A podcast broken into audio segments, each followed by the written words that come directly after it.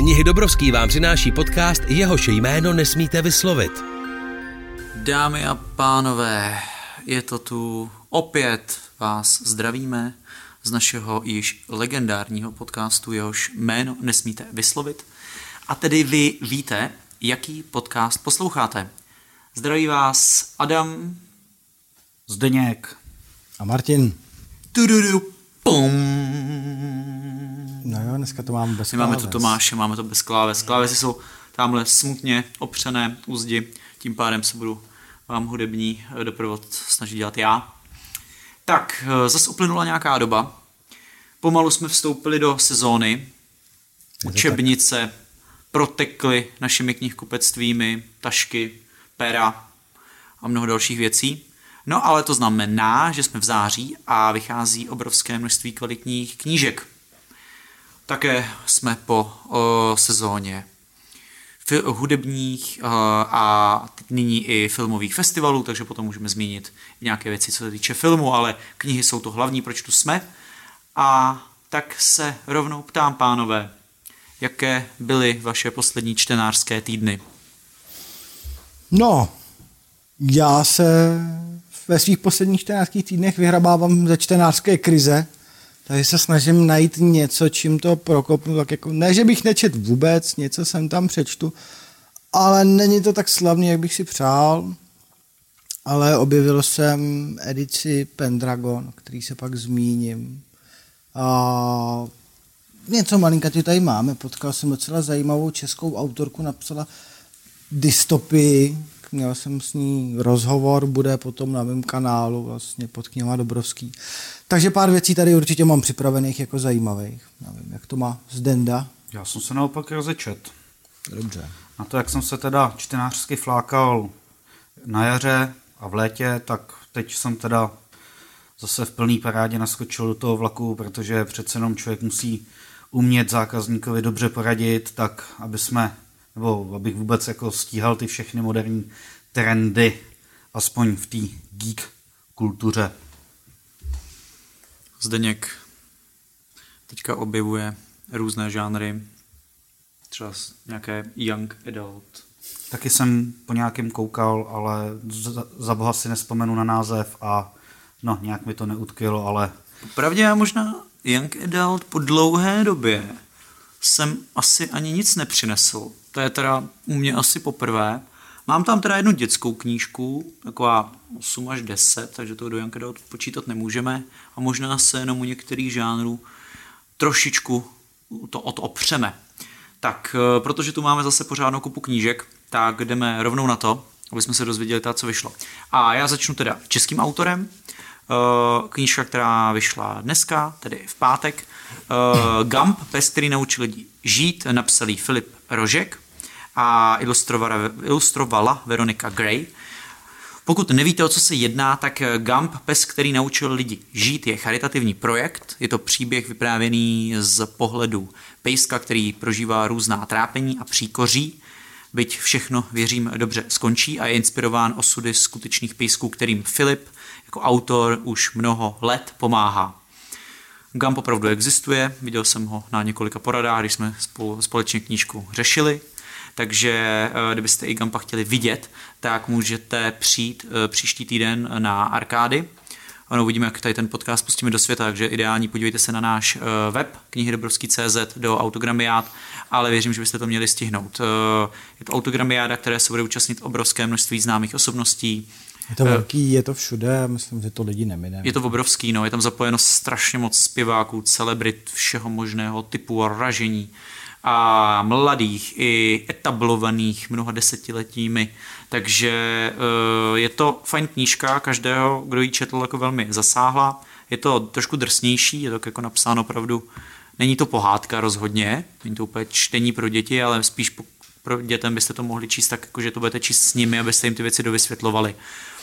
Takže Filip tím projektem žije, my tím žijeme taky a strašně se těšíme a s každou prodanou knížkou pomáháte právě po opuštěným a týraným pejskům. Takže to začínáme tady přímo charitativním projektem. Písničku uh, budete slyšet brzo v rádiích, dokonce se připravuje film, nebo se o něm mluví už velmi intenzivně. bude brzo klip k písničce. No je to veliká věc, veliká, veliká a my věříme, že tahle knížka změní mnoho psích životů. Takže já jsem začal vlastně možná úplně prvním charitativním projektem tohoto typu rozhodně v našem podcastu. Myslím, že jsme o žádný nerozebírali. Ono je to docela unikátní, jako takhle jako knížka provázaná s takovými dalšími podpůrnými projekty, takže, takže to je Gump. Dobře. Na se těšíme. Na Gamba se těšíme, bude to teda v arkádech, jak zmínil Adam, už teď se ohledně toho teda jako střádají plány a připravují věci a začínají se mi věci střádat na arkádách, které jsou k tomu potřeba. Takže si fakt myslím, že to bude velký. Takže... Bude to obrovská věc. Doufám, myslím si, že by vás to nemělo minout, tady ten projekt. Tak Martine, si pověz rovnou, ty jsi zmiňoval českou autorku, já tak. jsem zmiňoval českého autora, tak Tohle to teda není úplně novinka, ale po tom rozhovoru, který jsem vedl, jsem se rozhodl, že to sem vezmu. Jedná se o, autor, o autorku, jmenuje se Zuzana Strachotová. A to strašně příjemná mladá paní, slečna, žena, která napsala teda dystopii v podstatě o světě, kde je banda kněží, který hlásají asketický život, že musí lidi žít a kdo ho nežije, tak na ty se pošle skupina jestřábů, což jsou v podstatě elitní bojovníci a ty to prostě urychleně vyřešejí. Jo, prostě od porušení zákona není moc daleko ke smrti. No a na druhé straně jsou rebelové, který hlásají samozřejmě o volnomyšlenkářství soužití. Jo, dělejte si, co uznáte za vhodný, žijte tak, jak si myslíte, že byste měli žít.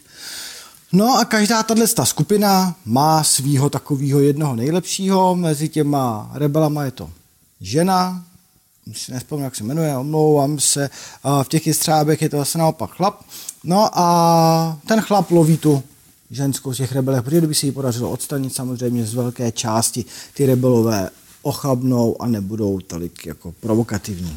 A ta její pozice, ta je nějak institucionalizována, nebo to je eh, ne. pouze jako uh, takový jako hlavní představitel, jako se nejlepší z nejlepších, nebo mají to nějak jako, že tahle je naše nebo to, to je jakoby, ta dějová linka je na základě toho, že oni má zastávají nějaký pozice, který musí, že on musí lovit jí, anebo to je prostě tak jako... Mm, ne, ne, ne, jakoby uh, není tam nastavený, že by měl lovit zrovna jí, Aha. ale prostě jí loví.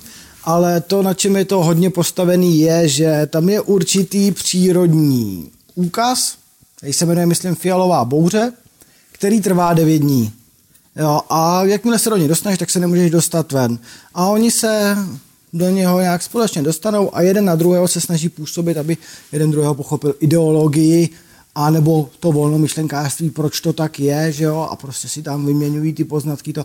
Je to velice zajímavě napsaný, velice poutavě. Autorka se sama věnuje bojovým umění Vincung, takže i ty bojové scény jsou tam jako docela hezky popsaný. Jo, celý tohle je fakt jako moc hezký, přímo i stránka, jmenuje se to 9 dní, .cz nebo 9 nocí.cz, kde se mrkněte, má to fakt jako hezký propracovaný, má tam k tomu udělanou mapu a všechno. Na český poměry fakt jako velmi hezky propracovaný. Dokonce to má audioknihu, těch 9 dní je první díl, 9 nocí je druhý. A, a to je jenom dvoudílný? No, no, no, tím je, tím je to ukončený. Uh, autorka se dokonce zmínila, že teď píše nějakou povídku a bude v nějakém větším sborníku, který bude vycházet v nějaké dohledné době. Takže myslím si, že tohle by nemuselo být vůbec špatné, nebo naopak. Jinak. Nebude to vůbec špatné, protože jsem uh, minimálně první díl přečet, fakt mě bavil, fakt se mi to líbilo, rychle to odsypá. Je to akce, má to v sobě i nějakou takovou jako jemnou, řekněme, romantickou linku. Jo. Mezi hlavními postavami? No, já bych to nechtěl úplně ano, přibližovat. Ale cítil jsem tam ten lehký podtón, náznak. No, je to... Co se stane v fialové bouři, zůstane ve fialové bouři. ano, je to něco jako v Las Vegas. No, ne, tohle to určitě za mě si určitě zaslouží, aby se o tom více vědělo. A autorka si určitě zaslouží více prostoru, aby napsala nějaké další dílo, protože to bylo dobrý. Takže... Tak Zdeňku, máš... Tak já jsme, měli jsme dva české autory. Překvapíš než taky českým autorem, nebo už zabrouzdáš do uh, vod Překvapím, ciziny. já dneska taky budu poměrně v tom, v tom, já to mám správně namixovaný, český cizí. A určitě, eh, co, jsem, co mi přišlo na prodejnu, oslovilo mě to a chtěl bych vám představit komiks Tricolora. Eh, nebudeme to brát nějak politicky, nebych, nechtěl bych nějak jako agitovat, nicméně eh, ten komiks jako oslovil, protože krásný zpracování, je to vlastně o partě desetiletých dětí, kdy se tady měnil režim, a s nádhernou ilustrací, ilustrací. Já jsem nedopátral autora Maleb, nějaký uh, Ticho 762, pseudonym. Jinak uh, scénář k tomu napsal vlastně Martin Šinkovský. A jako doporučuji. Doporučuji pro děti. Je to, nezasahuje to nějakým způsobem. Jo, ta, ten režim byl takhle špatný, eh, teď, teď to bude... A tak to má je politický to, je to prostě, zaměření, anebo jako pro děti spíše jako na to, poznání té doby? Je to pro děti, aby je to poznali, jaký to bylo. Já jsem slyšel, já jsem věděl, že ten uh, komiks vzniká, zaregistroval jsem to a pokud se teda nepletu, tak to bylo hlavně jako edukativní a slyšel jsem právě nějak autory o tom mluvit, uh, tak se omluvám, už je to nějakou chvilku, jak si to pamatuju jenom okrajově. A právě zmiňovali, že se snažili to hodně vyvážit, aby to bylo pro ty, hlavně pro ty děti, aby uh, jim to trošičku dokázalo jako objasnit, co se dělo, ale zároveň je to nějakým způsobem jako nesnažilo se úplně jako směřovat, OK, tady ten směr je ten jediný správný a tady tohle to všechno to jsou hrozný jakoby zlí, uh, tady démoni, což jako u takových uh, témat z je to živé historie, tak je jako velmi citlivé. A každý, kdo se do toho pustí, tak je odvážný a zároveň dělá něco velmi záslužného, protože to, to jsou jako samozřejmě velký, velký projekty, tohle, jako to se nebudeme nic nalhávat. A zrovna jsme tím připomněl, že já jsem eh, teďka z nějakého důvodu měl trošku tendenci si doplnit eh, čtenářské resty, eh, co se týče knížek právě jako z historie, a dlouho jsem si právě chtěl objednat, tyjo, celkově jsem si říkal, hele, podívej se na nějaký určitý období, který tě zajímá. A objednej si to, jak jsem právě na našem e-shopu jednou se sednul, tak 14 dnů zpátky a objednal jsem si od Jones na, a myslím, Ježíš, oni jsou, jsou malé, uh, že nějaké malé dějiny státu Izrael, vyšly uh, dějiny židovství, omlouvám se teďka, těch jsem objednal několik, že pravděpodobně jejich uh, názvy uh, smíchám dohromady, nicméně vybíral jsem si právě knížky, teda, co se týkají tématu obecně jako státu Izrael a židovství, že uh, mě to obecně dlouhodobě zajímá. Objednal jsem si knížky o uh, národním obrození, protože jsem měl hmm. pocit, že jsem dlouho se tomu nevěnoval a překvapilo mě, že teda výběr jako byl, ale teda ne nějak extra velký, jo, to, pokud neberu nějaké učebnice vysloveně. Potom jsem si objednal takovou velkou krásnou publikaci o Habsburské monarchii. No a takovýhle nějaký téma. Jo, a ty dějiny Česka jsem si taky koupil, protože mám doma eh, vlastně ty dějiny Číny, dějiny... To je, to je ale pěkná edice. To je skvělá edice a já jsem si říkal, ty jako doma máš prostě všechno možný, to znamená Peru a všechno máš to tolik a nemáš Česko, to je takový zvláštní. Teda zatím... skoro ostudný.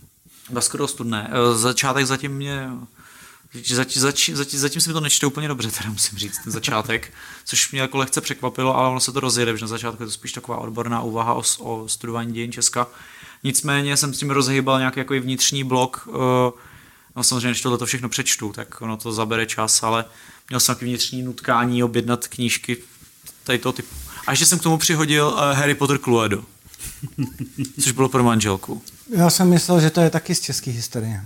Uh, ne, to je z historie mého vztahu s manželkou, s manželkou Aha, hlavně. Ale uh, si mi to slibovalo strašně dlouhou dobu, takže taky to máme jako na, uh, na našem e-shopu. To je škoda, takže... že to není historie, protože my knihkopci si to mě furt dělají strandu, já furt čekám na to nádraží 9 a 3 čtvrtě. no, takže to jsem to jako lehce vstoupil, že to mě připomnělo, že možná i teďka, jak se blíží to výročí 89. možná i celkově v lidech trošku víc by ty témata se měly jako objevovat, bude hodně při akcí, takže já věřím, že tohle není jediná knížka, která jako vyjde a mm, řekněme podle teďka pak zase na dlouhou dobu uh, takovýhle významný výročí um, jako ne, nebude, nebo asi takhle velký. Takže tak, no. Takže to byla jen taková moje vsuvka lehká. Uh. Lehká vsuvka od Adama. tak se zjistíme, jestli z Děnda to bylo všechno, co tím chtěl říct. Nebo jestli tam máš něco? K tomuhle to bylo vše. Takže předám slovo Adamovi. Dobře, tak já vezmu nějaký jeden titul rychle, když jsem teďka mluvil o té... Uh, Tak já... asi, jestli to posloucháte už po několikáté, tak vás poprosil, vemte si do ruky stopky a schválně pak pošlete na podcast zavináčky dobrovský CZ, jak dlouho trvá Adamovo rychle. já teď budu fakt rychlý. Uh, absolutní bestseller, téměř vyprodáno u nás v knihkupectvích. Knížka Přátelé, vše o nejoblíbenějším seriálu všech dob. A je to knížka, co vychází k 25. výročí od vysílání prvního dílu Přátel, takže vlastně začátku toho fenomenálního seriálu. Takže se vás zeptám, pánové, sledovali jste Přátelé? Máte rádi Přátelé? Zdeňku? Eh, Viděl jsem kdysi si dávno pár dílů, neoslovilo mě to. Eh, Spíš jsem ta generace, která oslovila eh, ty nástupci, eh, jak jsem poznal vaši matku. jsme stejná generace a jako pro mě jsou přátelé na absolutním vrcholu Pro mě taky, no. sitcomové tvorby. Jak jsem poznal vaši matku, byl pro mě důležitý sitcom. Kdyby se z ní po čtvrté řadě nestala Love story. love story, která, když byla stávka scénáristů, se stala absolutně jako divno seriálem, který pak zachraňoval sám sebe.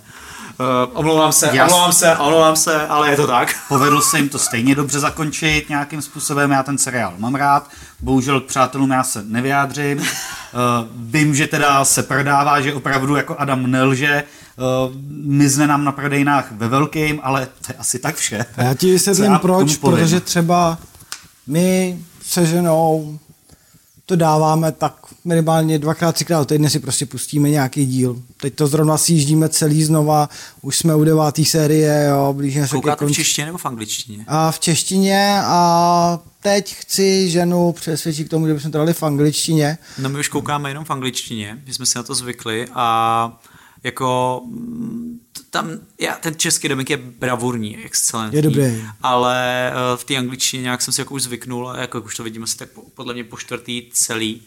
A jako já jsem třeba trošičku přemýšlel, hele, tak je ta knížka bude dobrá, bude to super, jako, ale tyjo, že nám zmizí v podstatě z pultů za 14 dnů, to bylo něco jako, co mě trošku překvapilo. Jako, No, ona má něco jiného, co takový ty klasický ty knihy o těch seriálech nemají. Obvykle to bývají prostě nějaký jako suchý rozhovory se všema hercema, že jo? A tím to hasne. Což tady je, řekněme, odborný rozbor, jako populárně, eh, Populárně odborný. populárně odborný, eh, o tom, proč, eh, jak seriál vznikl, jak se potkali ty autoři, ty dva hlavní scénáristé a producenti a není to takové to, je vtipné historky z natáčení, to úplně, a tady nějaká fotka. To ne, tam vevnitř není ani jedna fotka, je to opravdu jako text, relativně hutný, máte to, má to nějakých 300 stránek, ale čte se to strašně pěkně, obálka, pokud se na ní podíváte, jak jsou tady dveře eh, z Moničina bytu, Eh, myslím si, že je to nejlepší obálka, která vyšla celosvětově, je to naše dílo, konkrétně je to návrh kolegyně Kateřiny Walterové, a když se podíváte na ty zahraniční, tak ty jsou podle mě odporný. Oproti to, tohle to je pecka, absolutní pecka. Jo, dobře, nepočítám německou, kde měli jako jejich obličeje v takovém tom rámečku, ale jinak vycházel s tím gaučem a ty naše dveře jsou super. A já si myslím, že tohle, pokud, má, pokud máte rádi seriálovou tvorbu, tak tohle a obecně seriál Přátelé, nebo vás zajímá jako produkce seriálová, tak tohle to je perfektní knížka. Takže to jsem se snažil vzít relativně rychle, ještě jsem vám dal slovo, takže eh, člověk, co drží v stopky teďka, tak nechť je ke mně velkorysý a schovývavý. Ok, já jsem tam měl ještě taky ještě českýho autora a nevím, bůh veškerého fantazy a braku by mě pohřbil, kdyby se tady zmínil o tom, že František Kotleta má novinku, že nebo už je to delší dobu, Stalingrad. To je pravda. Jo, a je to zase do té ságy Bratrstva krve, je to v podstatě další prequel, si se nepletu, jo, je, Je, máš- máš pravdu. je to vlastně někdy z období nacismu, že, jo, že vlastně druhá Je to vyloženě v té bitvě o Stalingrad. bitvě o Stalingrad, kdy se vlastně ukazuje, že celá ta válka, celá ta bitva je jenom pozadí pro uspírský machinace a boje a, potkáme se s Janem Bezemkem a Gerhardem a zjistíme, proč se vlastně nemají tak rádi. Je to další zástupce literatury faktu teda. Podle Ano, toho, ano, přesně tak, přesně tak. Což mě na jednu stranu mrzí, že už asi nic dalšího, aspoň podle slov a Františka Kotlety nevíde od Bratrstva krve, takhle to bude všechno. Já jsem třeba rád, protože mě už to přijde vyčpělý teda. To, Hele, Stalingrad jsem tak jako přečet, no nebyl špatný, ale jenom nějaký pasáže a pak už taková omáčka. Byť jsem si to jako užil, neříkám, že ne, ale něco dalšího. Já Klidně něco dalšího. jsem ten relativně věrný fanoušek, který si prostě něco oblíbí, tak to má rád navzdory všem kladovým záporům prostě a když tam něco vyjde dalšího, tak happy jak dva grepy. Jo, takže tady to jsem prostě já. Takže máme tam prostě ještě Stalingrad od kotlety. A na to bych navázal, eh, počítá se, že někdy na podzim v blízké době vyjde, protože zatím ještě jsme teda u knih, které už vyšly, tak jenom vsuvka. Eh, Bude vydaná další eh, sbírka Jo, jo.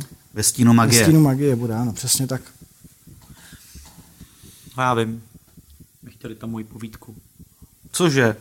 No tak si to nekupujte. Ne, Tohle, jako, urazili Adama, to... Tak to bojkotujeme. To ne, oni to, oni, oni se báli, oni se báli, eh, nechtěli ji pak ani poslat, protože se báli, že kdyby mě odmítli, to, je eh, true story, že kdyby mě odmítli, tak bych na ně potom byl zlý a eh, ten jejich strach. Takže já to jako, já to beru, já mám toto nakladatelství velmi rád, protože jsou sví a jedineční a vydávají jedineční knížky, A takže já vám to odpouštím, nicméně uh, opatrně, jo, abyste se se zlou nepotázali. Příště, jo. až budete mít sborník, prosím vás, tak tam tu knihu, povídku, pardon, vemte tomu Adamovi, vemte. No stačí, stačí, stačí, stačí pinknout jako a bez problémů. Týden mi dejte, jo. A bude to skvělý. Jako, On si sedne do té jeho knihovny, kde tak strašně rád píše, nevím, kde to bylo. V Olomouci, jo, v Olomouci a napíše vám faktografickou fantasy povídku. Klidně, stačí říct. Stačí, stačí říct. Takže to tady eh, udeřil do živého, musím říct. Teda. Ale tak předávám ti slovo, Zděnda. Já budu teda pokračovat v českých autorech. Konečně za mě vyšla tam, no. vyšel nový Petr Heteša. Pro mě je to teda král českého kyberpunku. Kniha se jmenuje Skrytá rizika kvantové démonologie. A O zatím čem pak to asi bude? bude to o tom, že máš astrální sféru a sféru technickou a tyhle ty dvě sféry se domluvějí, že vyšlou z nějakých důvodů, nechci moc spamovat, spojovat, svého vyslance na zem. Vezmou démona, vybaví ho technicky a je to vlastně v současné době, samozřejmě zase se to odehrává v Baltimoru, protože jinak to nejde. A problém je, že ten démon byl na Zemi naposled evokován někdy před 50 lety, takže veškerá ta technika a veškerý moderní pokrok eh, mu dá určitě zabrat. Říkám, já jsem to rozečet, ještě, ještě nejsem teprve na začátku, ale je to jako stylem klasické jeteš a věřím, že se, tomu, že se to bude dobře číst, uteče to jako voda, no a pak budu zase čekat další rok, než něco dalšího napíše. No. Kdyby rok. To smutný. Mně se strašně líbil ten název, když jsem to viděl poprvé, jako skrytá rizika kvantové démonologie, to je prostě boží. Jako to, je, to se mi strašně líbilo. Někdo na naší skupině na Facebooku v knižních závislácích to dával, že si to koupil.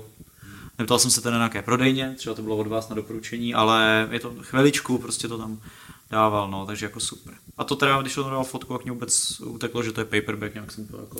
To vždycky, no. Já to mě to jsem vůbec si neuvědomil. Ale moment. musím uznat, eh, že jsou kvalitní. Jo? Na to, že jsem, to, že jsem ty paperbacky jako xkrát kučoval uh, zrovna jako konkrétně Hetešu několika kamarádům, tak furt jsou, furt jsou jako v dobrém stavu. Říkám, že k tomu fantazi a kyberpunku, jak nevěcem prostě ty Hmm. soft vazby patří. Jako. To je pravda, pravda. Nicméně nemusí to být nutně pravidlo. Uh, já tady tak kyberpunk úplně teďka nemám, ale z toho, co tady mám, tak by bylo nejlepší navázat. Já už teda nemám českého autora teda, Já už asi taky ne, člověče. ale mám tu uh, něco žánrově velmi podobného a to uh, Moře rzy uh, od uh, Roberta Cargilla. Je to uh, absolutní, totální sci-fi, co vychází pod Phobosem. a mělo by vás zajímat z mnoha důvodů. Je to klasický post-apo, kdy A těch není nikdy dost těch za mě. není nikdy dost, přesně tak. Eh, Je to, mm, že ob- roboti ovládli svět, došlo k nějaké válce, Nečekaně. teďka jim vládne nějaká jednotná inteligence, která ta robotí, prostě, která jako je rule všech, a ale uh, nějakým způsobem se tomu uh, snaží vzdorovat někteří roboti, kteří mají nějaké své vlastní jako vědomí. A v podstatě by to měla být taková post a po jízda po tom mm, moři Rzy, po tom světě absolutně jako spustošeném tou uh, válkou. Obálka je absolutně jako dokonalá. Je tam taková robotí ruka, nějaké rez, rez, rezle pozadí a je to jako boží. Mně se to strašně líbilo, vyhrálo to v zahraničí velké množství cen, myslím, že to vyšlo v originále v roce 2017 poprvé a mm, já to jenom doporučuju, protože je to, uh, autor se podílel třeba na scénářích ke snímkům jako Doctor Strange, který jako myslím, že je docela eh, známý, případně Sinister, Sinister 2 a celkově mě to strašně zaujalo. Takže pokud máte rádi jako kvalitní sci-fi a, a tak, tak Moře Rzy je super. Já to mám naplánováno teďka, že bych se ho chtěl co nejdřív přečíst, protože si myslím, že by to mohlo být fakt jako záživný a zábavný. Dotaz, je to jednorázovka nebo to bude nějaká série? Uh, pokud se nepletu, je to standalone. Mělo by to být jako jednorázovka. Nepamatuju si, že bychom někde chytili, že by to bylo součástí série a ono tady těch sci-fi je to docela, docela častý, no, že to jsou standalony. Ale mm, takhle měli jsme už pár knížek, kde jsme si mysleli, že budeme vydávat pouze jakoby jeden díl a jsme zjistili, že autor se třeba rozhodl vydat uh, druhý díl na základě úspěchu prvního, anebo na to prostě neprozradil, že to je série. Takhle třeba se řeší uh, bestseller Dětské zoubky, kde uh, vlastně autorka už zmiňuje, že po tom celosvětovém úspěchu, kdy všichni říkají, že o konec prvního té knížky je strašně otevřený, a některé čtenáře to velmi naštvalo, anebo i očekávali, že bude další díl, ona jim všem psala, ne, ne, nebude, tak už jsem jako právě chytil, že zmiňuje, hele, tak možná ten příběh jako dovyprávím, abych vás uspokojil. Takže Moře Rzy, eh, kniha roku podle Financial Times, protože ve Financial Times mají zřejmě rádi eh, kvalitní sci-fi literaturu. Bolíš bude? Dobře, tak když zůstávám ještě v tomhle ranku, což mě vyhovuje samozřejmě, protože já moc v jiném ranku toho nemám, když už je to sci-fi nebo fantasy, a, tak už nám konečně dovyšla celá série od Mahaněnka Cesta šamana. A teď je to pár dnů, co jsem dočet válku klanů. Jsem teda zhodnotit to asi dvěma způsoby. Jako. Celá ta série je super, skvělý, úžasný literární RPG, prostě něco nového na trhu. Mně se to fakt líbilo. A poslední kniha v tomhle sérii byla nejslabší, hodně nejslabší, strašně zmatená, strašně přehlcená, nutkavá potřeba uzavřít všechny otevřené konce. Z toho udělala takový guláš, že jsem se musel v některých pasážích jako xkrát vracet, abych si vlastně přečet, když se 30 stránek nic nedělo, pak se během jedné stránky změnilo všechno, tak abych vlastně vůbec jako pochopil, kdo, kde, kdy, co a jak. Ale jsem fakt jako strašně rád, že to bylo. A co mě teda jako velmi překvapilo, bylo, že když jsem potom prolistovával tou knížkou, tak na konci bylo napsáno, připravujeme nové literární RPG série, ale tam Pavel Korněv. Takže to jsem jako zvědav. Jo, je tady nějaký, bylo tam nějaký The Death Rouge, Kingdom of the Dead a to třetí jsem si vyfotil dost blbě, takže nevím. Ale jako z toho mám v celku radost, jestli se to takovýmhle způsobem bude rozšiřovat, proč ne, dál pod tím byly nějaký další knihy od toho Atamanova, který, teda takhle, další knihy od jiného autora Atamanova, který taky píše literární RPG, v angličtině má asi 4-5, možná 6 knížek. Je tam taky změní, tak nevím, jestli budou přebírat, jestli budou dál překládat. Byl bych za to rád. Uvidíme, kam tohleto nebo kam tenhle ten žánr, možná subžánr jako to dotáhne, protože je v celku oblíbený. Minimálně já jsem si ho jako oblíbil, zmiňuji ho dost často, jak tady, tak ve videích. Zmiňuješ ho, já si nepamatuju, kdyby ho spíš nezmínil. Hele, Martine, zkus mi, zkus mi to trošku přiblížit. Já jsem jako nakloněný, že bych i nějaký něco z toho vyzkoušel, ale já si Dobře, neumím ale... představit, co si mám představit pod pojmem jako literární RPG. Literární RPG jako takový znamená, že se buď to nějaká část, spíše značná část, odehrává ve světě virtuální reality. Jo, jako že seš ve světě, že seš ponořený ve hře. Hmm. Jo, a z nějakého důvodu je většinou dělání to, že se z toho světa nemůžeš dostat. Tady u té cesty šamana to bylo, že vlastně je přeledněná planeta, bla, bla, a prostě se moc nevyplátí zavřít člověka do vězení, a tak ho prostě zavřou do vězeňské kapsle, vytvoří mu avatara na a napíchnou ho na Matrix víceméně a on prostě, protože herní společnost nepřidává tady v tom světě herní předměty tak jako, že by je naprogramovala, ale musí se někde vytěžit a tak vězňové těží. Když potřebují hráči ve světě spoustu mramoru, protože je běží nějaký quest na mramor a ten mramor není, tak se vězňům vygeneruje mramorový důl a vězni ho musí nakutat. A dostane se takhle do reálného světa. A takhle si odpikávají tresty. Jo? Okay. Takže fakt jako nějaká část, no, hodně značná část té knihy se fakt jako prostě odehrává a, ve virtuálním světě, ale už tak značně, že pro toho člověka, ústředního hrdinu, se ten svět virtuální reality stává realitou. Jo, pak je prostě ještě druhá, je Dimitri Rus, a tam skutečně je to třeba daný tak, že tam existuje fenomén vtažení, že jsi dostatečně dlouho připojený na virtuální kabině, která má režim úplného vtažení, jo, že ti to úplně ponoří do hry, jakože cítíš vítr a můžeš na něco šáhnout a tak dále. A když překročíš nějaký určitý limity, limity, tak ta hra tě vtáhne a v podstatě tě zdigitalizuje. Přenese tvoje já do té hry. No a takhle se tam ústřední hrdina v uh, tom literárním RPG o Dimitrie Rusa nechal přenést do hry, protože v realitě umírá. Měl nádor na mozku, měl před sebou baj jako tři měsíce života, nechal se zdigitalizovat a teď je jako v podstatě nesmrtelný nekromant, nebo rytíř smrti, nebo něco takového a docela tam dělá Alodria.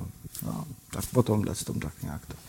Tak to se má teda PlayStation ještě jako snažit s tím VR. To si píš. A tak příští rok je, je rok, kdy se uvádí nový generace konzolí, ne? Jo, tak je to tak, no. tom, tak kdo ví, co, kdo co ví, přinesou. co přinesou. Třeba přinesou úplné vtažení. Jo, to, já to čekám. A to ne, to je děsivý. Mě to naplno tohle věci děsilo. Mě to, tohle mě děsilo stejně jako teleport. Protože teleport znamená, že to na jedné straně zabije a na druhé straně tě to rozloží. Takže to je v podstatě jak v The Prestige, nebo jak se jmenuje ten film, dokonalý trik, yeah. kde v podstatě uh, na jedné straně člověk zemře, nebo musíme ho zabít, a na druhé straně vlastně je ta kopie. Takže vlastně ty si řekneš, jo, super, teleportoval jsem se, ale v podstatě ty tam vstoupíš a na druhé straně vystoupí někdo jiný, protože to vědomí to nepřinese, to je jenom jeho kopie. Tohle, tady, tady, tady, tady, tady, vždycky tady ta myšlenka mě absolutně jako děsila. Já jsem to, to Star Trek vždycky, bože, tolik mrtvých lidí. Já se na to fakt jako těším. Já doufám, že se jako k tomu dostanu skutečně dostaneme. Já si moc nevěřím tomu fenoménu vtažení, že by se stalo, by se stalo vůbec, by mi to nevadilo prožít zbytek věčnosti ve Vovku. Proč to bys ne? nebyl ty? To by byly jen tvoje kopie. To nevadí. Takže jako pro to, jak pokud to budeš brát tak, že chceš co nejlepší budoucnost pro svoji kopii, nebo kopii svého vědomí, tak je, tak je to v pořádku. No. Dobře, tak v tom případě to akceptuju teda. Jo, teď já nechce mi to žena moc dovolit. Jsme se zrovna bavili o tom, že teď se rozmáhají ty NFC čipy do rukou, mm-hmm. že ti můžeš platit, otevírat dveře a tohle. A včera jsem se jako doma zmínil, jako že by se mi to jako líbilo, tak mi bylo vysvětleno, že by se mi to nelíbilo. Chápu. Chápu, chápu. Uh, já bych se asi od uh, literárního RPG přesnul ještě k, myslím si, mému poslednímu scifíčku, nebo takhle ta knižka je hodně multižánrová. Uh, je to kniha M od Peng Shepardové, která je velmi zajímavou osobou, protože pracovala v soukromé bezpečnosti ve válečných zónách, a tak a mezi tím si od studia i mezinárodního studia a diplomacie odskočila k napsání knihy M, což je debit. A pokud se podíváte na internet, tak uvidíte krásnou obálku, kterou jsme, teda není to originál, ale je to polská verze obálky, která nám připadala mnohem lepší než originál, jako fakt nádherná. To je jedna z nejlep, nejhezčích obálek, co jsem viděl za dlouhou dobu.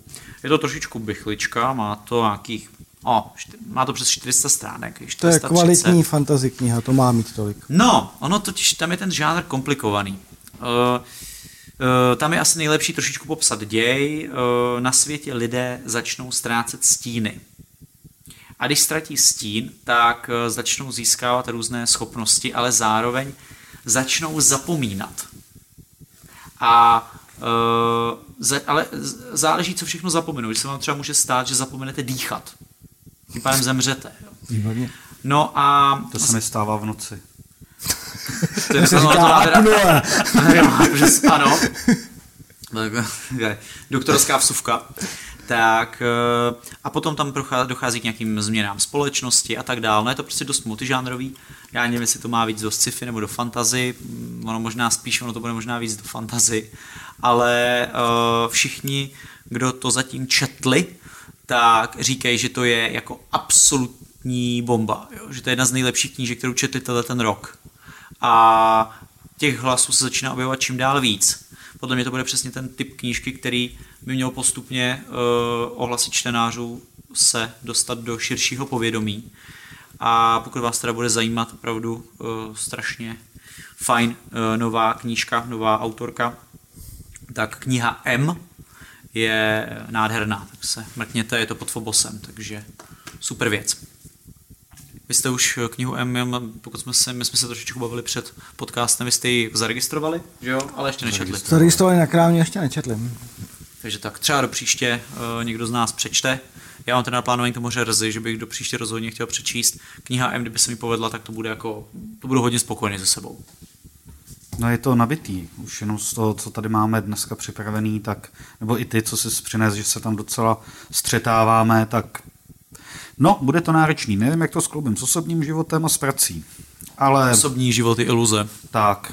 A když jsme u těch no, iluzí, já bych se trošičku vrátil tématem zpět k, k těm strojům a k tomu přenosu vědomí. Mám tady okay pěknou knížečku, protože já jsem si pánové řekl, že se pokusím na každý podcast přinést nějakou jako odbornou nebo řekněme ne vyloženě příběhovou knihu. Minule jsem to zkusil z Krev pod Apixly, což bylo poměrně pěkný a zajímavý čtivo o, o vývoji her počítačových, po případě no, na všechny možné platformy. A dneska jsem si přines Jak být strojem s podtitulem Putování mezi kyborky, utopisty, hackery a futuristy, kteří řeší skromný problém lidské smrtelnosti. Knížička je rozdělená do několika krátkých kapitol tématických, kde se postupně dobíráme k tomu možnému přerodu vlastně člověka do, nebo duše člověka vlastně do stroje. Není to, není to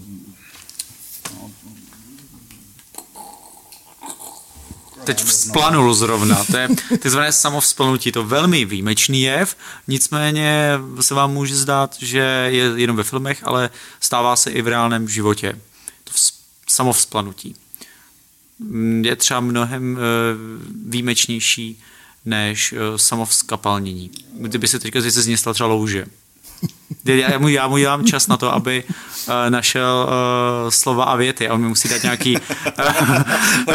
Zdeňkovi se zasekly uh, obvody a uh, ano, ramka uh, Takhle to bude vypadat. Uh, uh, uh, dobrá. Takže každopádně pánové, doporučuji, pakliže chcete vědět, jak jsou moderní trendy uh, ohledně tohoto tématu. Kniha vyhrála dokonce i několik cen. Tady zmiňují, zmiňují vítěz Welcome Book Prize 2018 a je přeložena do více jak deseti jazyků. A vydal nakladatelství Práh, které má vždy velmi uh, specifický a zajímavý výběr titulů, takže i to je určitě jeden z důvodů, proč se na knížku podívat. No, já si myslím, že je na čase tady zmínit něco velmi důležitého, A to, že naše oblíbená sága od Polního Eragon má Odkaz dračích jezdců. odkaz dračích jezdců, děkuji. Jdeme. Uh, má pokračování. Byť povídkové. Ano, jo, není to žádná tlustá bychle, tak jak jsme byli zvyklí ze ságy odkazu dračích jezdců, tak ale nějakým způsobem to víceméně navazuje na to, je to po nějaký určitý době. A Adam se tady zmínil, aby bylo poznat, že to je napsáno už dospělým člověkem, tak první povídka začíná tím, že Aragon pije medovinu. Tak abyste věděli, Asi první věta nebo druhá. O, to je dospělé. někde Ano. to, tam, někde to tam bude, moment, moment. Očekávám, že na třetí stránce bude nějaká extrémně explicitní sexuální scéna. Jo, je to první kapitola, hora Arngor a je tam, den se nevyvíjel dobře. Eragon se na židli opřel a dlouze se napil ostruženové medoviny z hrnku. Hmm. Jo, takže je to tam, je to dospělý. Přesně Eh, tak. Ale prostě si myslím, že je docela zásadní to tady zmínit, že něco takového dalšího vyšlo. Já nevím, jak vy, pánové, ale já jsem tím třeba žil, když jsem měl jedno takový jakoby složitější životní období, tak jsem začal číst zrovna tuhle tu ságu a byl to můj útěk od takových jako nepěkných věcí v realitě a prostě jsem projížděl se na tom drakovi a tohle, takže jsem strašně rád, že tohle to vylezlo. Jmenuje se to Poutník, čarodejnice a červ. Příběhy z Alagie Suje, jedna Eragon, takže budeme asi očekávat, že nás bude čekat něco víc z takovýchto formátů. Takže jestliže jste milovali a stále milujete odkaz dračích jezdců, máme tady něco dalšího ze toho světa. Já si myslím, že ta série nějaké své místo má. Mm, Byť eh, tam bylo velmi poznat, že autor by to začal psát jen v 15 nebo ještě dřív, tak se pak velmi vyvíjel. Pro mě v podstatě nejlepší byl asi ten poslední čtvrtý díl. A tam bylo už jako poznat, tam už bylo asi 620, nebo když to dopsal nějak tak. Takže on už teďka týpkovi taky bude jako táhnout pomalu na 40. A jak říkám, mm, podle mě se teďka užíval jako takového zasloužilého odpočinku a teďka se to rozjíždí, kdo ví, jestli nepsal něco třeba nějakým pseudonymem nebo tak, nevím. Takže já jsem rád, že to vyšlo, přečtu si to a jo, kdo ví, třeba se rozepíše do nějaký další ságy a jo, třeba dospěl v opravdu svébytného, zajímavého autora, protože třeba tady ta sága byla asi opravdu nejlepší v tom vztahu toho člověka s tím drakem, kde to bylo jako zajímavé a trošičku zvláštním přístupem k magii, kde on To ano. spolupracoval s tím slovem a jazykem, který by nějakým způsobem byl jako ma- magický v podstatě, což bylo unikátní. Ale ono je to vždycky strašně těžký, protože já jsem, teď jsme nedávno točili ten speciál toho pána prstenu, který slibuju už strašně dlouho. Ale tam vypadáš, jak si ukazoval ten Prsten. nástřel, No. tak vypadáš ale kval, jako kvalitní hobit. To opravdu Že jo, už... Jsme se. Ale je strašně těžký se nějakým způsobem vymanit ze stínu profesora Tolkiena. Protože buď píšeš jako on, anebo píšeš tak, aby si nepsal jako on. Jo? Tak, ale to si nemyslím. A jo, bavil jsem se o tom v té takový té vysoké fantastice, to tak prostě bohužel je. Jo. Jako je pravda, že on určil ty základní pilíře, který jako, mm, když se podíváme na tu fantastiku, tak třeba jako jenom uh, vytvořit nový jako národy a tak tam v podstatě všichni, že nějaký trpaslíci, elfové, lidi, skřeti, tyjo, to všichni berou, jak kdyby to bylo pravidlo, který musí být v každý fantasy sáze a jako uh, je asi jediný, kdo uh, byl absolutně svébytnej a dokázal dospět nějak do nějakého světového významu a vytvořil něco podobně monumentálního, byl Terry Pratchett. Jako. To ono. Ten, je, ten byl jako absolutně unikátní a o, tam ten snese jako srovnání rozhodně. Byť to, ty knížky byly jiný, ale v tom, jaká úroveň imaginace tam byla použitá a jak byly nastaveny pravidla toho světa, tak ten, ten tomu byl Tolkien jako někde eh, daleko u zadku, jako, ten, jako, ten ho vůbec nepotřeboval, ten by žádný Tolkien neexistoval, tak Pratchett by to napsal úplně stejně, jako to napsal. A to většina autorů fantasy by podle mě nenapsala bez Tolkiena. No.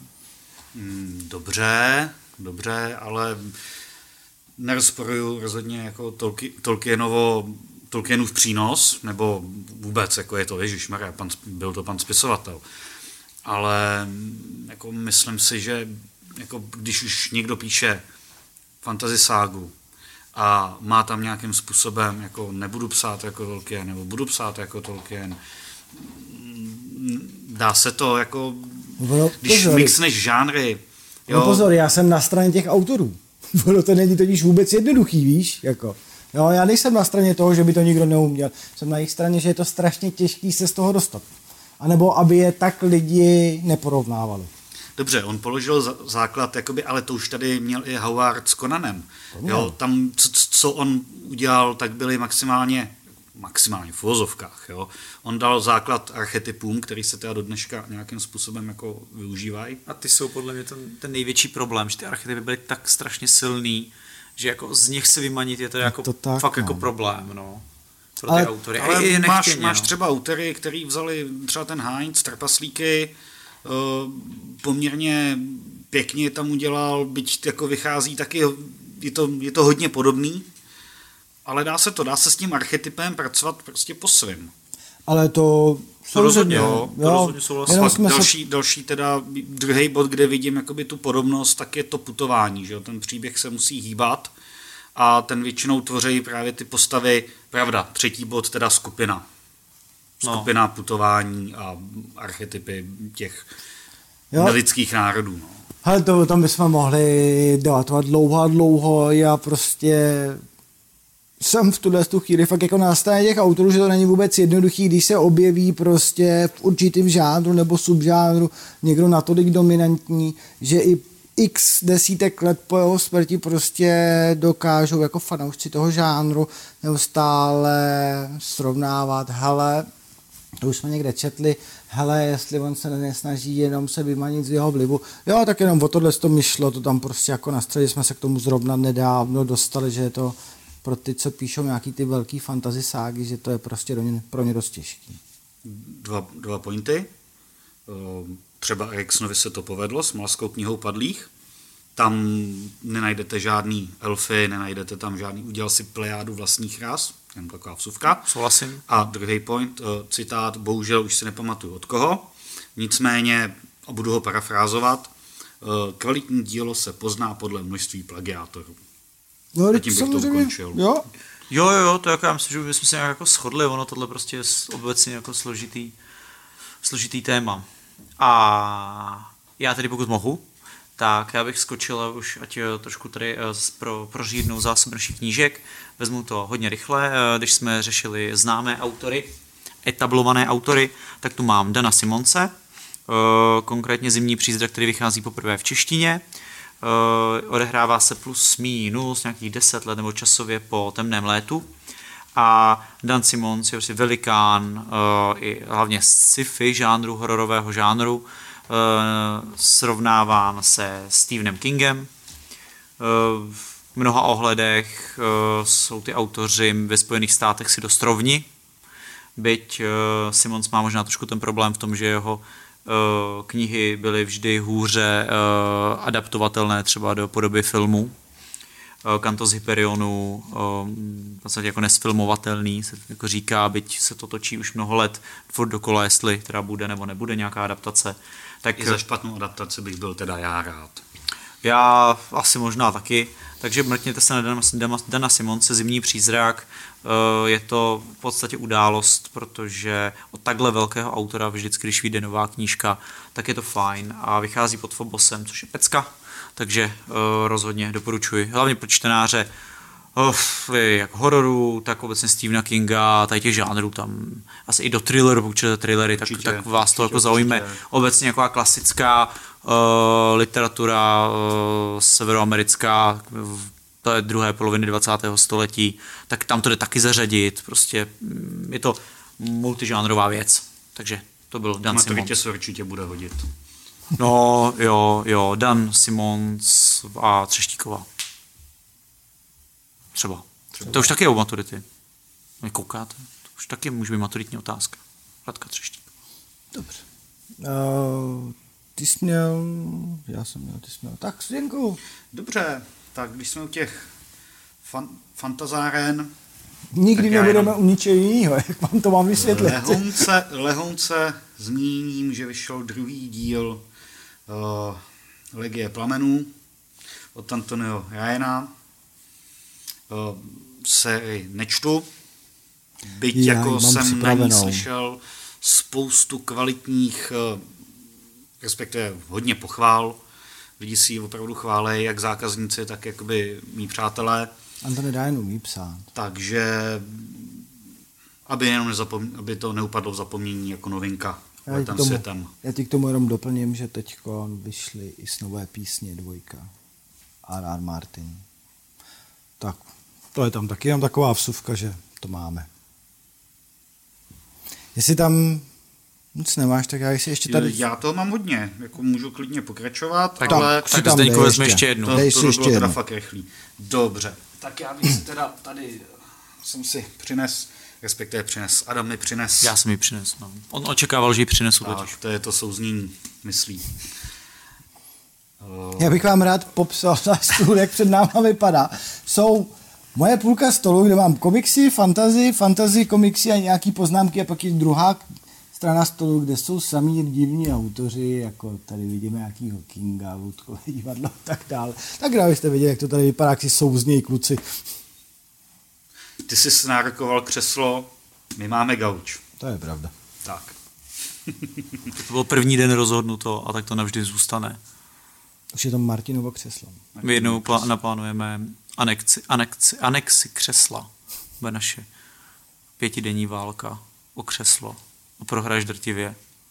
No, povíme až tady A pak jednou. po 20 letech se vrátíš z vyhnanství a Tak. získáš uh, i gauč, i nehynoucí slávu. A my budeme ukřižování. Mečem, magií a asi už i technokracií. potom. Technokracie, přesně Hlavně tak. technokracií.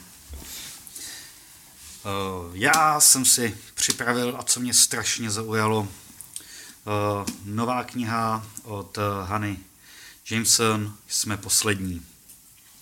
Chází pod značkou Phobos a premisa základní je poměrně jednoduchá. Je uh, několik hostů v hotelu a ty se dozví, že uh, svět už by neměl být, jestli to říkám dobře, Přesně pro doplnění sociokulturního kontextu ten hotel je ve Švýcarsku. ve Švýcarsku, to jsem zapomněl.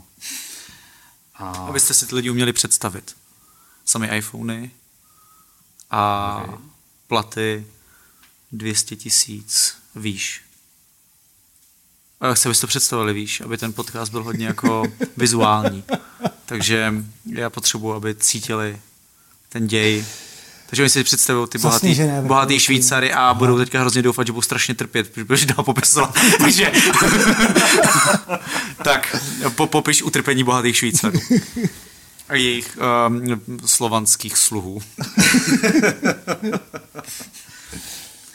eh, ty zůstanou zavření v hotelu a začnou postupně umírat.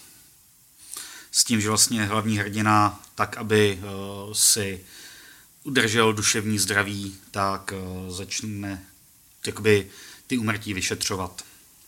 Je to psaný jakoby, formou deníků, nebo respektive ne, to bych kecal, ale kapitoly jsou daný jakoby den, třetí, den, 20. až den XT a já upřímně se na to hodně těším. Je to v podstatě jaký klasičtější post-apo, kde uh, není úplně primární vykreslení toho světa, uh, to, ale je to, tomu, nějaká uzavřená kolonie, prostě, která trošičku vždycky se k ní dostane, co se zrovna děje okolo. Uh, jsou tam takový klasický post-apo aspekty typu začínající kanibalismus. Je tam to doplněno opravdu tím vyšetřováním hlavně smrti jedné takové malé holčičky. Uh, jako moje manželka už to má přečteno a líbilo se jí to. Říkala, že to jako ta atmosféra je popsána relativně dobře, odsýpá to, je to asi tak, co od toho očekáváte jako další kníž, prostě další postapo knížka, která vás bude bavit a potom šáhnete po nějakém dalším podobném jako žánru a tématu. Taková příjemná jednohubka. Příjemná jednouka, přesně tak. No.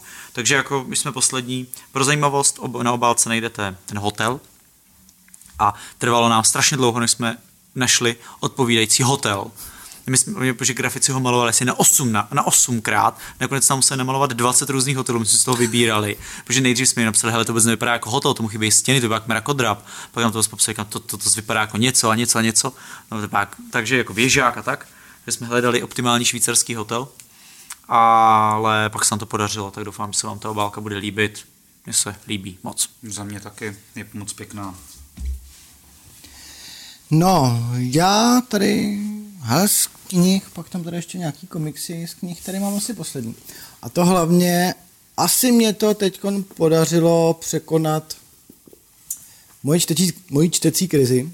Uh, objevil jsem edici Pendragon, vlastně, která vychází pod fragmentem. A jsem překvapen, že mě něco takového uniklo, což se mi nestává moc běžně, protože Pendragon si nedal nic menšího za cíl, než a teď si dovolím přečíst to, co tam skutečně mají. V edici Pendragon chceme čtenářům přinášet nejzvučnější jména a díla tohoto žánru, autory nové i klasiky, již kvalitu prověřil čas. Díla oceňovaná kritikou i čtenáři. Takže je tam v tuhle chvíli nějakých šest knih. Já jsem teda, včera jsem začal číst první, uh, taková jednohubka, má to nějakých 188 stránek, jmenuje se Stavitelé. A je to v podstatě mm, bajka o zvířátkách. Jo, uh, prostě jsou tady zvířátka, které z nějakého důvodu jsou dost pošramocená na těle i na duši. Je tam místo, která se jmenuje Zahrada, kde vlastně starší a mladší ropucha bojují o území a starší ropucha sice vyhraje, ale mladší podrazí pomocí jednoho zvířátka. No a teď se znova dokupy dává skupinka dobrodruhů, což jsou teda pošramucení myšák, který má, který je slepej na oko, sova, která už nemůže lítat, salamandr nebo mlok, který je tak neuvěřitelně rychlý. Je to prostě western se zvířátkama. To vám říkat, jako je to fakt prostě dobrý. Já to začal číst včera a ještě to byl lehký, není tam úplně jak zbytečně vysvětlovaný pozadí té zápletky, to, to, je tam to, co chcete vědět.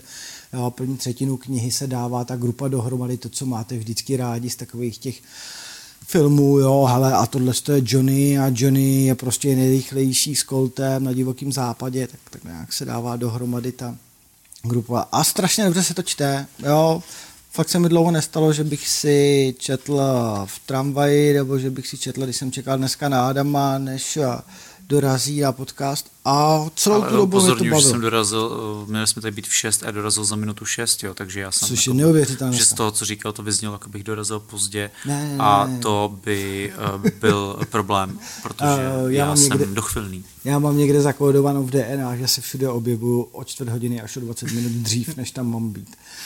A proto třeba čtu. Dost pomáhá strávit těch 20 minut, protože většina těch lidí potom ještě stejně přijde o 20 minut později, takže z toho stačím docela dost přečíst. Jako Martine, mě to zaujalo. Opravdu název první kapitoly přijde miž do baru. A já jsem takový, který dá na ty první věty. No, a ona jo, bodu. leštil pult svojí jedinou zdravou rukou, když se rozlétly dvoukřídlé dveře. Takže western, myš, no hele, jo, mně se to fakt líbí. A máš to prostě za, když máš čas, tak to máš za dvě, za tři hodky přečtený. Mhm, Vypadá to moc zajímavě, moc zajímavě. Neznal jsem, vracím. Jo. Tak já předávám slovo. Tak, uh, asi já. Uh, pokusím se maximálně zrychlit, protože těch knížek máme hodně. Tak vezmu dvě naraz a vezmu dětskou knížku, protože si myslím, že to možná bude jedna z mála dětských knížek, co tu dneska máme, a to Neotvírat kouše. Je to knížka s dírou. Pokud nevíte, co to znamená, tak na uh, vlastně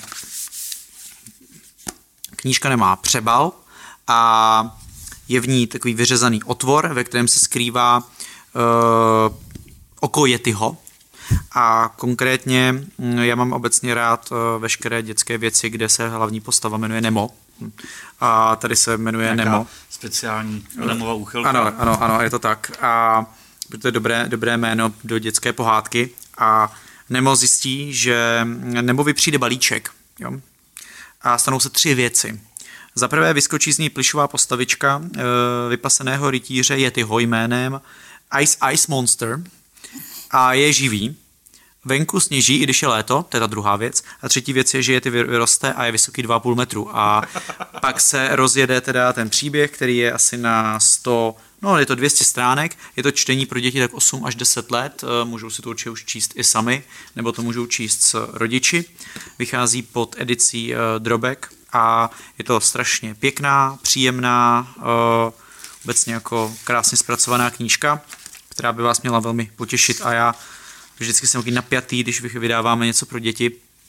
Je to první díl série, je tam ještě navíc, že pak chcete, abyste vydali ty další, další díly, lidem se to líbilo a děti jsou uh, nejtvrdší kritici, takže těch knížek nemáme ještě tolik, ale snažíme se vybírat nějaké zajímavé věci a to je zrovna třeba to neotvírat kouše, takže vizuální, pěkná, hezká věc. Tak a vidíte, dneska jsem velmi rychlý. Říkám lidem se stopkami. Tak, eh, potom tu máme... Je to ten e-mail, já bych to chtěl vědět, prosím. Loutkové divadlo, což je thriller, začátek série, který by vám rozhodně neměl uniknout, protože ho napsal teda M.V. Craven a zatím všichni, kdo četli, tak říkali, že to je absolutně špica v rámci toho žánru uh, thrilleru, kde očekáváte ty mm, nechutné a děsivé vraždy a zajímavý tým vyšetřovatelů. To tady přesně je uh, splněno a měl by to být hit uh, této sezóny knižní, kde by se to mělo popasovat se všemi velikány uh, detektivní a děsivé literatury, thrillerů a tak.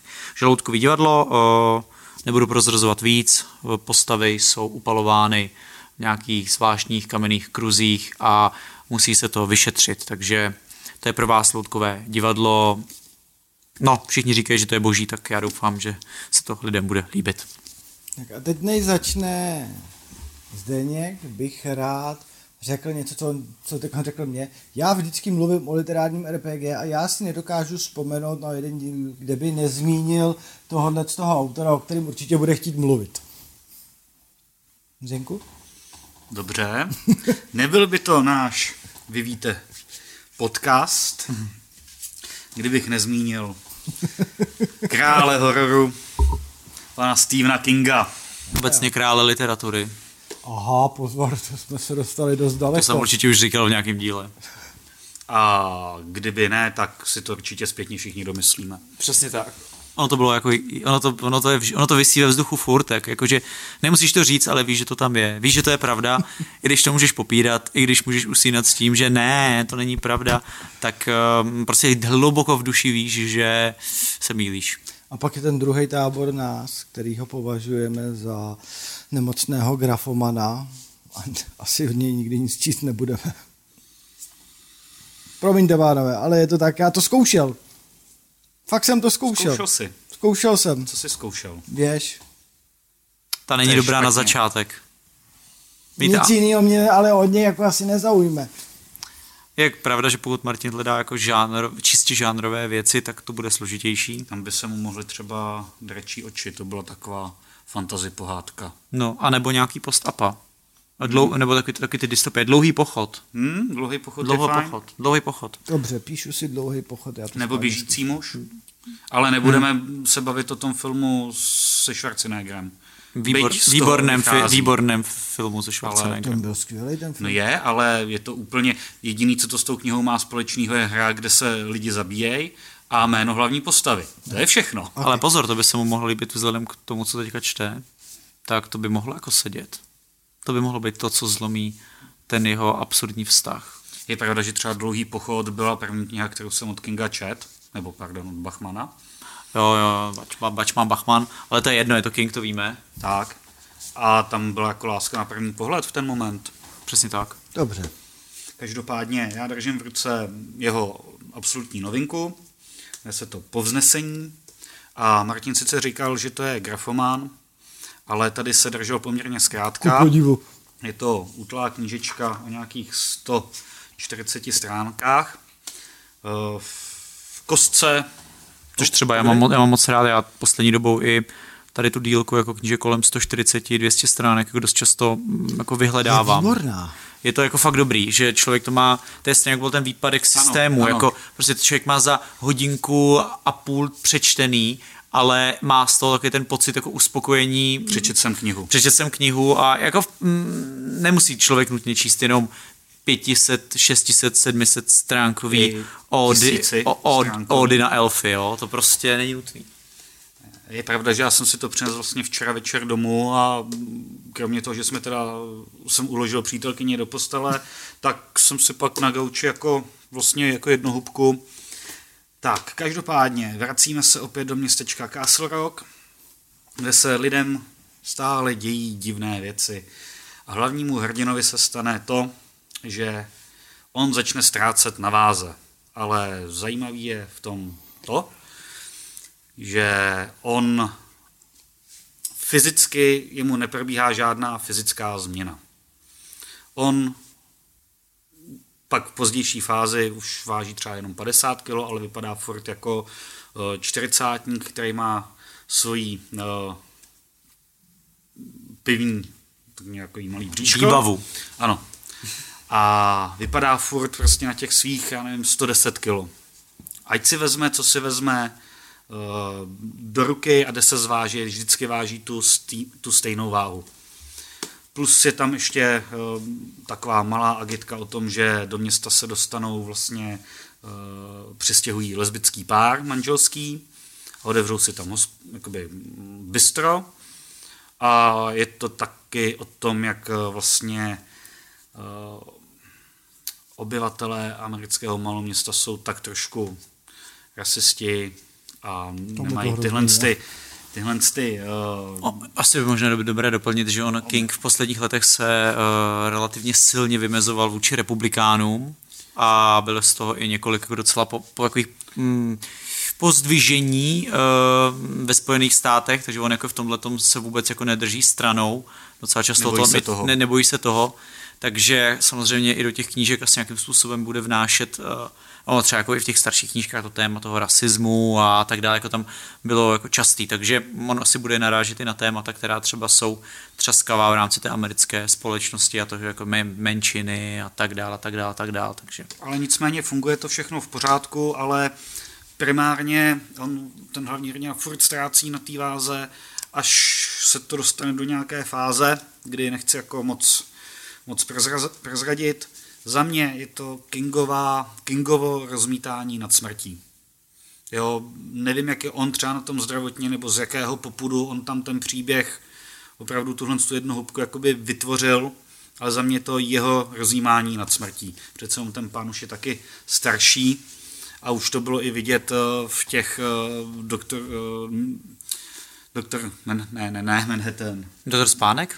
Ne, doktor Spánek, eh, pan Mercedes. Jo, pan, jo. Pan Mercedes a ty jeho jakoby detektivky s nadpřirozeném, kdy taky tam ten uh, hlavní uh, vyšetřovatel, ten bývalý vlastně policista, tak už taky v důchodovém věku a se srdcem a už si musí dát pozor, kolik hambáčů sní a tak.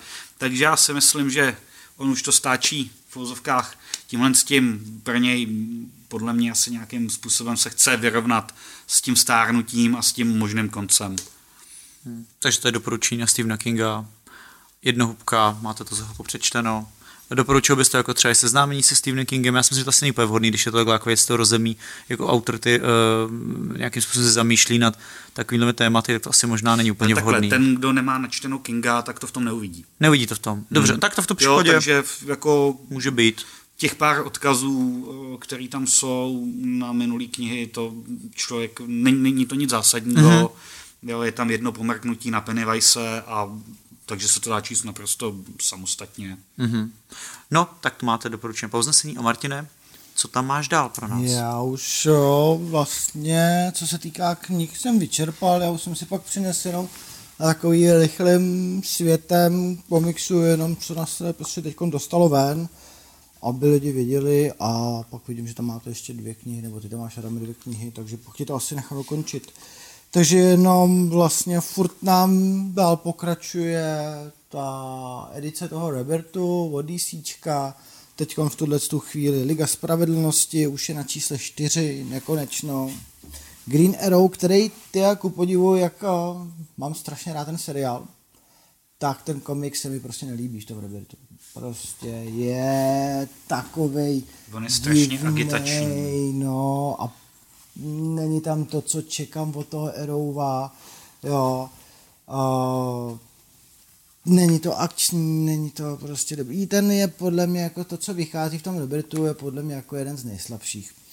Uh, pak tady máme Deus Ex Machina, Batman Detective Comics, už taky čtyřka, přímo jako Detective Comicsu. Marně. Co mám naopak rád, co se Tady bych chtěl, a co tam máš jenom? Jo, tak ty jsi skončil s DCčkama. Já jenom Skončil. dám, dám eh, zajímavost eh, to, že vlastně čtvrté díly vyšly ve dvou variantách s tím, že máte obálku originální a obálku od českých autorů. Přesně Taková tak. jako zajímavost. Přesně tak, a můžete to vidět, bavili jsme se o tom i s Zendou v komiksech, kterých jsme natáčeli. Pak tady mám teda ještě Marvel a tam jsem strašně rád za to, že vychází Doctor Strange, který se mi naopak líbí, moc se mi líbí, uh, ten jeho komiks je dělaný fakt dobře pro plouvání a celou tou magii, vlastně celý ten, ten příběh o tom začal, že magie dostala něco jako rakovinu. A začala mizet ze světa, protože se se ukázali z jiné dimenze takový jako technokrati, který považují magii za hřích a všichni, koho, kdo používají magii, tak je prostě popravují a zabíjejí a jedou prostě mezi jednotlivýma světama a sférama a zabíjejí, jako na Doktor Strange si víceméně dokázal podstavit, ale furt to má nějaký následky. A dostal se v podstatě úplně na samý dno, jako takže. No a teď jsem byl velmi překvapen, objevil jsem Kapitána Ameriku, To byl Vyšel komiks, který strašně moc uh, rozdělil fanoušky. tak, je to přesně Martin se tak. k tomu určitě dostane. A jmenuje se to Heil Hydra. A dokonce se tam ukazuje víc kapitánů Ameriku. A je to prostě... Teď já ani nevím, jak bych to, to pojal. Je to prostě takový jako... Jenda? To, je, to, je to nový pohled na origin té postavy, která retroaktivně uh, ukazuje, že uh, kapitán Amerika byl celou dobu agentem Hydry. Jo, je to pro mě prostě Jo. něco nepředstavitelné, tak jak máte v DCčku Flashe, což je asi nejkladnější hrdina celého DCčka, tak prostě v Marvelu máte Kapitána Ameriku, což je prostě Mirek Dušín celého toho vesmíru. Jo, a udělal s ním něco takového, jako že to je celou dobu tajný agent Hydry. Jo, a no, nebudu se k tomu víc vyjadřovat. Jo, takže jenom abyste věděli, že tohle zrovna v tuhle chvíli se objevilo nebo objevuje na komiksovém světě. Vracím. Děkuji. a Tak, Zdeňku, já mám pověz, co tam máš. Poslední dvě věci, taky vezmu na jednou a vezmu to trošku z gruntu. Eh, Obě dvě eh, vycházejí a za čas budou, doufám, že se to, že to všechno dobře klapne, ale už, už jsou jako fyzicky. Obě dvě knihy vycházejí vlastně pod nakladatelstvím Straky na vrbě, který je pro mě jedno z nejoblíbenějších českých malých nakladatelstvíček. To se nedá říct jinak. Už jenom proto, že tam objevili spoustu českých autorů. No, každopádně, velká očekávaná uh, sbírka, zase tlustopis, jmenuje se to Legendy Praga Kaput Regny, je to sborník povídek renomovaných českých autorů. Uh, už dlouho je to avizované, dlouho se na tom pracovalo, je to první část, bude ještě druhá část toho sborníku a nevím, co víc k tomu říct, jenom opravdu jako podpořte straky na vrbě. A druhá pro mě možná trošku zajímavější záležitost, tak eh, vyjde od eh, Filipa Howarda Lovecrafta eh, jeho eh, poezie tematicky spjatá s mýtem Ktulu a bude se to jmenovat Houby z Jugotu. A opravdu mám hype, pánové. Dobře. Škoda, že jste ho neviděli na videu teďka. To... Protože tady uh, Martin na mě koukal, jak kdybych spadnul z višně, tak, No tak slyšel já jsem jsi- houbička z Jugotu, tak. No, slyšel jsi že název té knihy úplně stejně jako já, jo. Tak jsem se podíval divně, no. tak to byla moje vsuvka. Tak a eh, já to uzavřu. Já nevím, jestli jsem to zmiňoval minule, koupil jsem si jaký komiks poprvé po dlouhé době, koupil jsem si uh, uh, Old Man Logan. A my jsme o tom mluvili v tom, v komiksu, který jsme vlastně natáčeli jako nedávno. Tady jsme o tom nemluvili a mluvili jsme o tom Jo. v tom komiksovém videu. Tak já jsem si ho koupil teda taky vlastně, aniž bych vlastně viděl, eh, věděl, že o něm budete mluvit, tak jsem si ho koupil jako jednu hubku domů a byl jsem z něj docela jako nadšený. A, mm, takže to bylo jako fajn. Poprvé to, koupil jsem se takovým způsobem, jsem potřeboval něco otestovat u nás na e-shopu a tak jsem tam zrovna vyskočil jako novinka a říkám, a tak si objednám, tak jsem mi přišel asi za dva dny domů, říkám, paráda, jsem otestoval dobře ten e-shop. tak eh, a potom já budu končit vlastně tematicky mm, trošku podobnými tituly a to Smrt si nevybírá, což je detektivní příběh z viktoriánského Edinburgu. Uh, Kniha začíná, pokud se nepletu, v roce 1840, chtěl jsem říct 8, ale začíná 7. Je to zahájení série eh, detektivní, eh, dejme tomu z tohoto jakoby historického prostředí, takže pokud máte rádi historické detektivky, jak se určitě podívejte na Smrci nevybírá, krásná originální obálka a zatím na to mám pouze velmi dobré ohlasy, vychází pod Vendetou. A potom tu mám titul, který ještě nevyšel, ale měli byste velmi zbystřit. Je to Sedm smrtí Evelyn Herkeslové, nebo Sedm smrtí Evelyn Herkesl. A je to eh, pro čtenáře Agáty Christy a eh, vlastně obecně kvalitních detektivek, ale není to rozhodně tradiční detektivka, protože eh, v podstatě, krom toho je to krásně jako mm, zpracováno ta knížka, ale jde o to, že ten jeden den bude zavražděn, někdo zavražděn a eh, ta hlavní postava eh, se každý den probouzí, ale probouzí se jako uh, jiný člověk.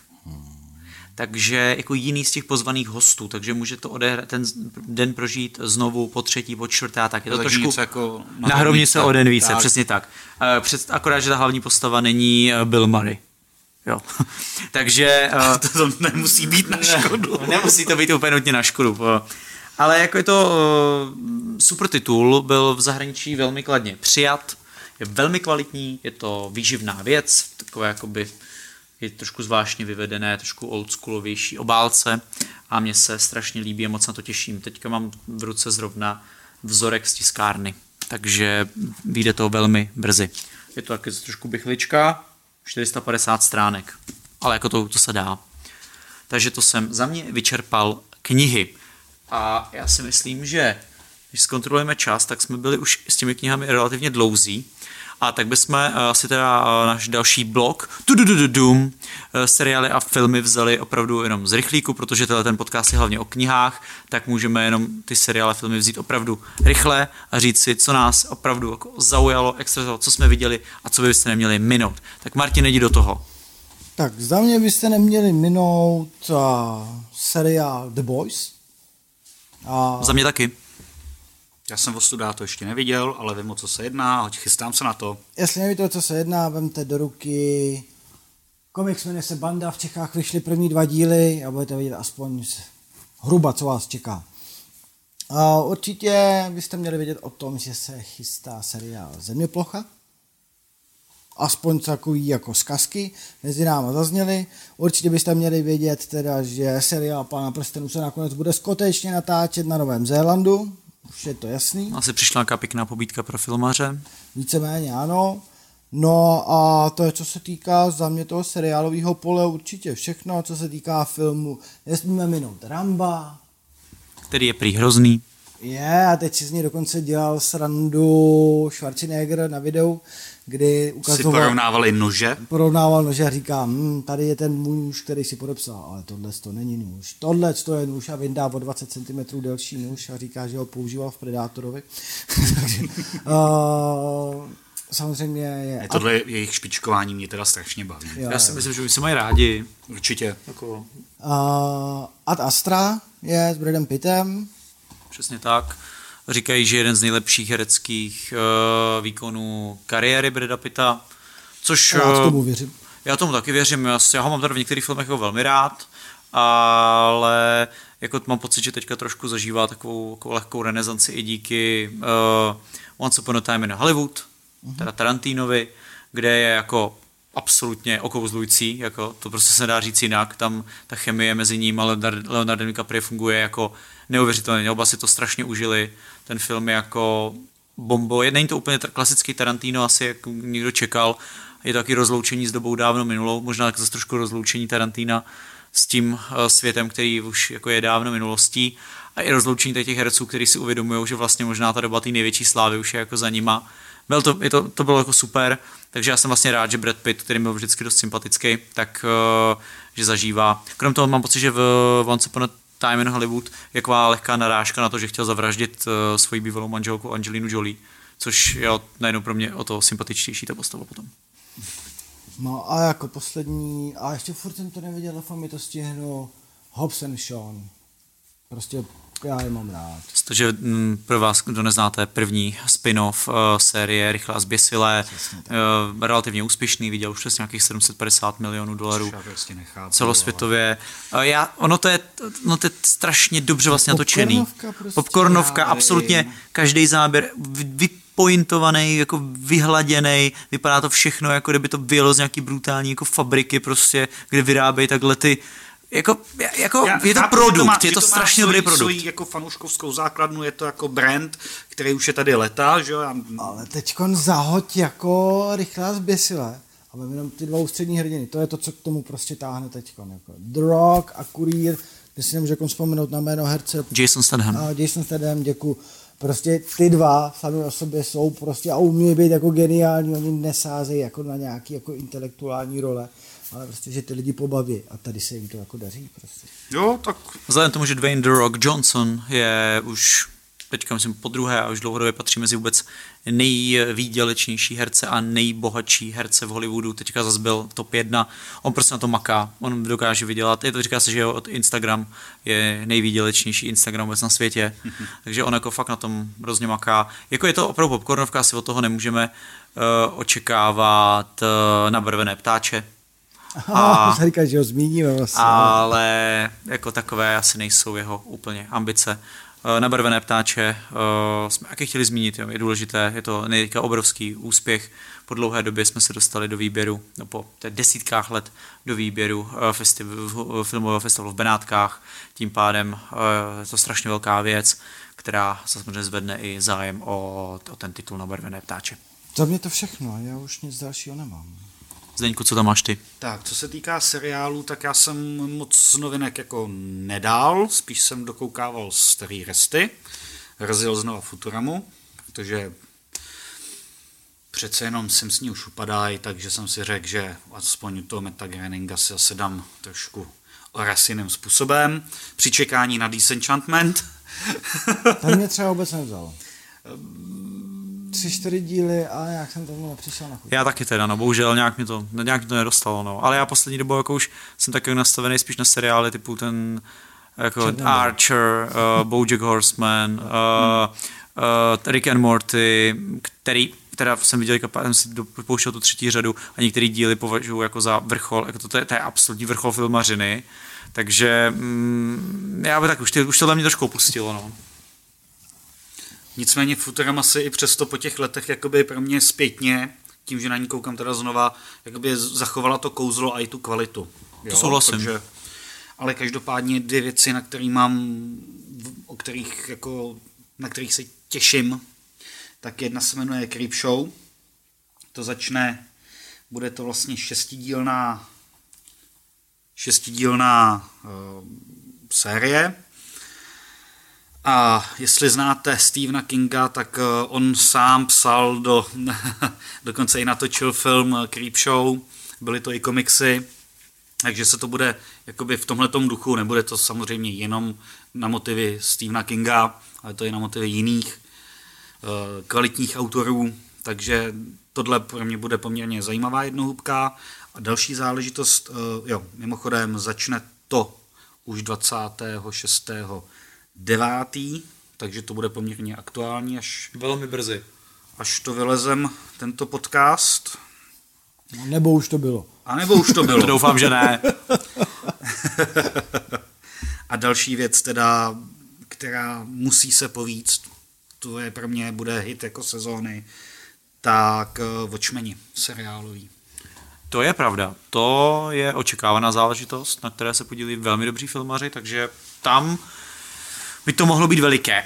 Jo, na to, že jsem opravdu fanoušek Watchmenů, jak komiksových, tak filmových, tak teda seriál. Musím, musím, musí dopadnout dobře, to jinak nejde. Zapomněli jsme, že v listopadu už to bude, nebo v prosinci. V prosinci už bude zaklínač první. Já vím, ale hele, pro mě Watchmeni jsou tak moc, že mi přebyly zaklínače.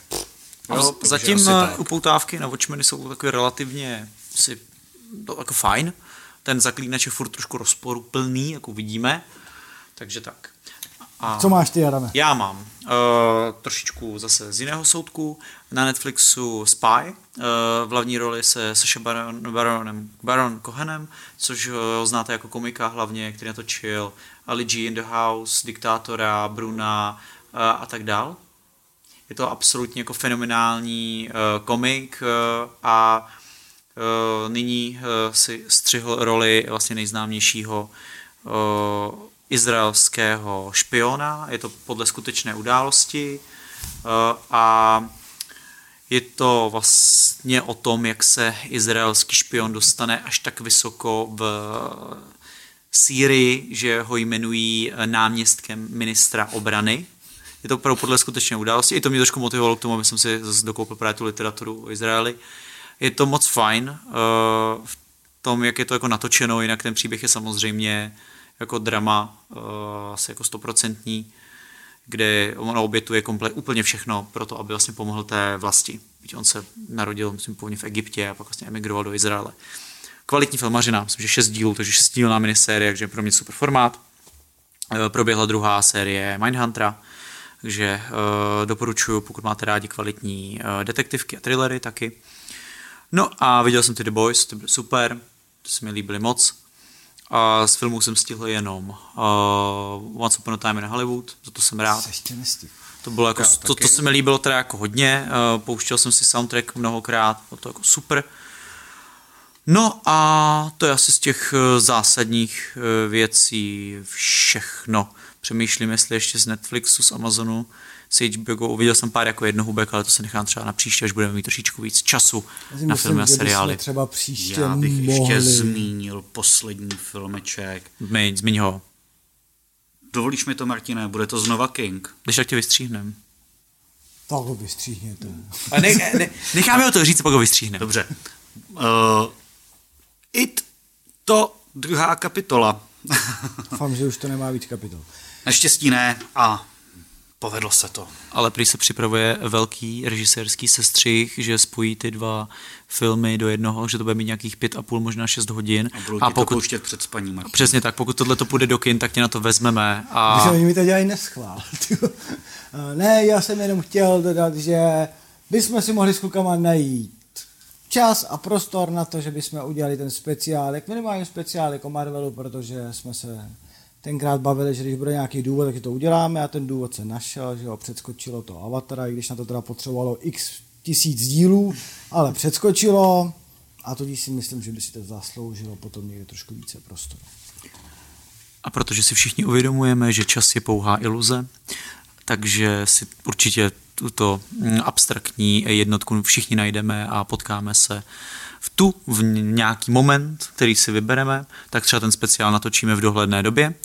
A já doufám, že se vám tento díl podcastu, jež jméno nesmíte vyslovit, líbil a uslyšíme se zase někdy příště. Takže dámy a pánové, naši milovaní posluchači, za mě, ahoj, Martine, Ahoj, mějte se. Zdeňku, Facapusu. opona se zavírá. Děkujeme vám za poslech, vy víte, jakého podcastu. Nezapomeňte nás sledovat na našem Facebooku, Instagramu a samozřejmě čtěte dobrý blog na webu knihy Dobrovský.cz.